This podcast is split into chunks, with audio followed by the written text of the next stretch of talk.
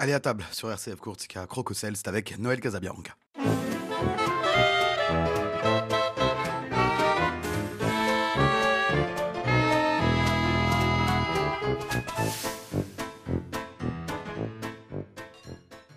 Bonjour à toutes et à tous et bienvenue dans votre émission culinaire Crococel en ma compagnie Noël Casabianca, grand maître de la confrérie du Fiadone. Aujourd'hui, on va partir en exploration parce que demain, c'est le 24 novembre. Et c'est surtout le quatrième jeudi du mois de novembre pour les Américains. C'est Thanksgiving. Et c'est à l'occasion de Thanksgiving que les Américains commémorent la venue des premiers pèlerins immigrants en Amérique, aujourd'hui considérés comme les pères fondateurs des États-Unis. Voilà, voilà. Eh bah, plus, plus exactement, des des colonies américaines qui allaient devenir bien plus tard les États-Unis d'Amérique.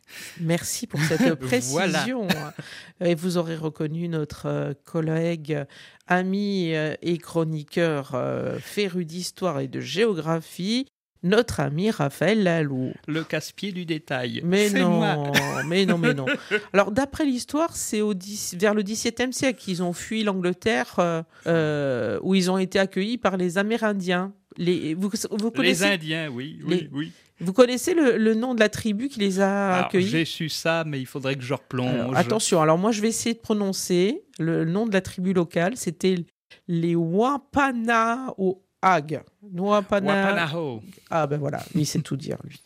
Voilà, donc il paraît qu'ils mourraient de faim, ces, premiers immigrants, et ce serait euh, la tribu locale qui leur aurait enseigné la chasse, la pêche, la culture, euh, pour survivre sur cette nouvelle terre. Et en ramenant quoi? Le glouglou d'Obélix et d'Astérix, eh quasiment. le dindon la dinde ou le dindon, plus exactement, le glouglou. Enfin, moi, ce que je vois, c'est que ces pères fondateurs, ils n'ont pas été le dindon de la farce.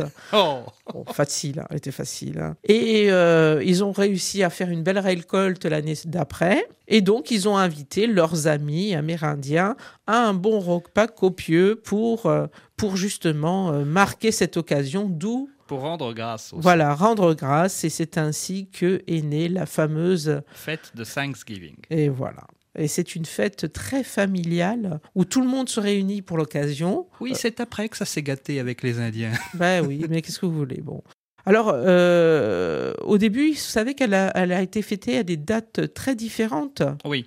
Alors, est-ce que vous savez quel est le président américain qui a officialisé cette date? Ah, j'ai un petit doute. Allez-y. C'est George Washington.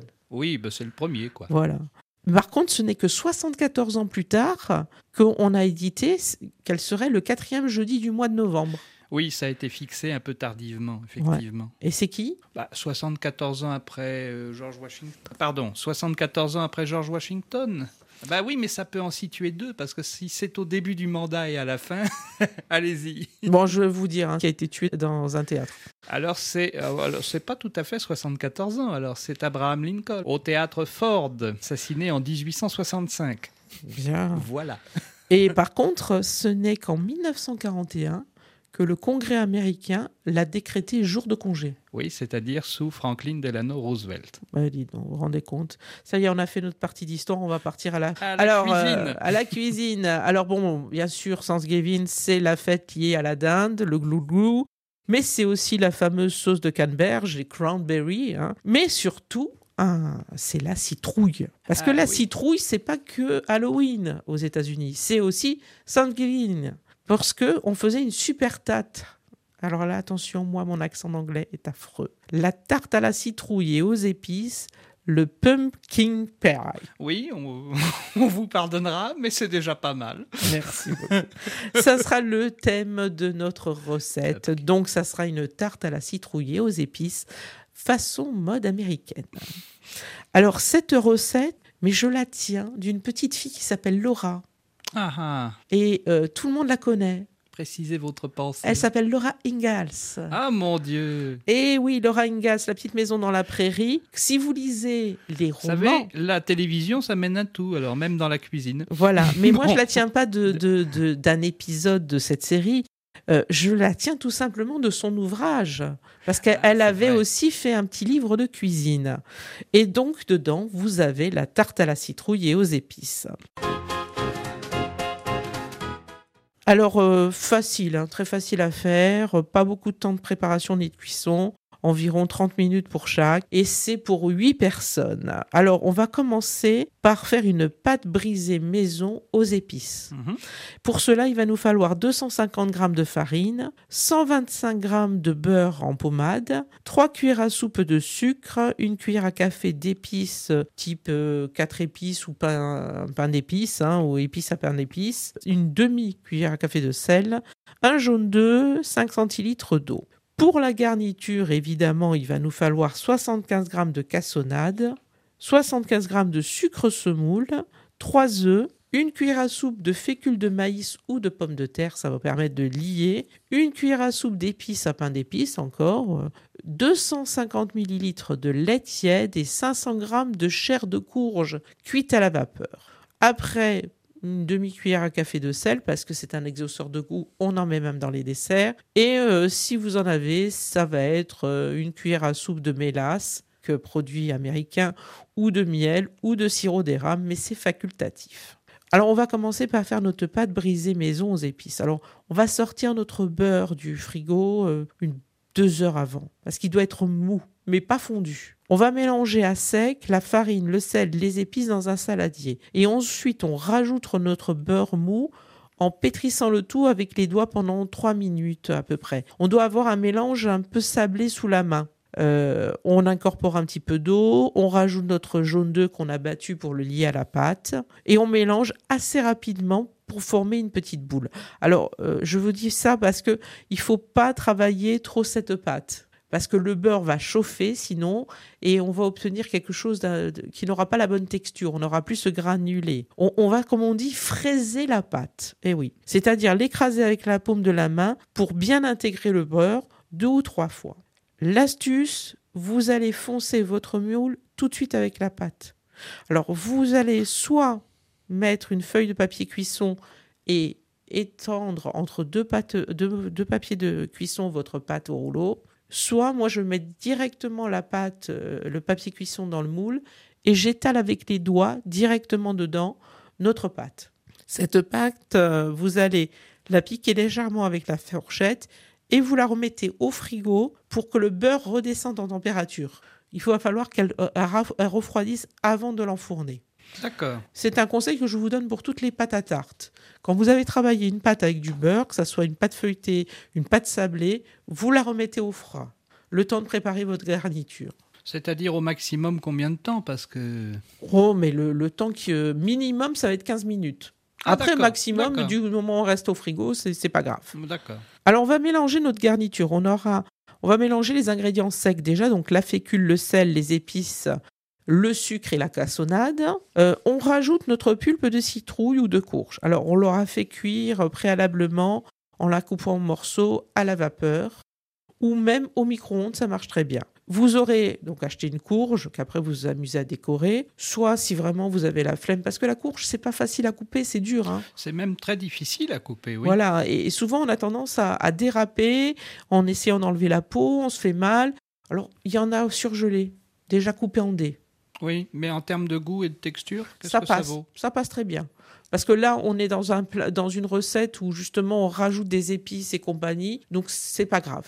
Voilà. Mm mais toujours la cuisson à la vapeur pour qu'elle dégorge bien son eau. Forcément une courge, pas une butternut ou...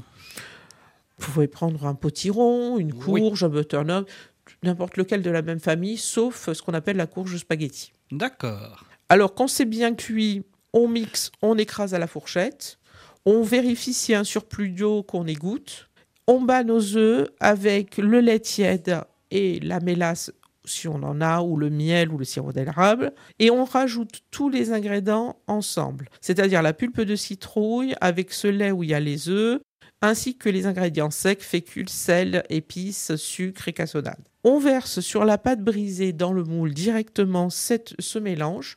On n'a pas cuit notre pâte avant, hein, attention, hein, parce que quelquefois on cuit les pâtes à blanc, là on ne la cuit pas à blanc. On verse dans... Quand vous dites à blanc, c'est-à-dire que c'est une méthode, c'est quoi? Alors, à blanc, souvent, quand on fait des tartes, on va, on va pré-cuire la pâte. On va la mettre directement dans le four comme ça, sans la garniture. Souvent même, on met des, des- des haricots secs pour pas qu'elles gonflent au Des milieu. haricots secs, oui. Des haricots secs. Moi, j'aime bien faire Elle des... insiste. Oui, je fais des pâtes à caisse. Je fais des liaisons où il n'y en a pas. Oui, mais ça va coller à la tarte. Oui, non, ça collera pas. On met un papier sulfurisé avant de mettre les, les haricots dans, dans la pâte. Et on fait cuire euh, une dizaine de minutes. C'est une pré-cuisson de la pâte. Oui, entendu. Souvent, on fait ça quand on va mettre euh, une garniture qui est très humide, comme des fraises ou des myrtilles, pour Oui, pas que ça imbibe la tarte.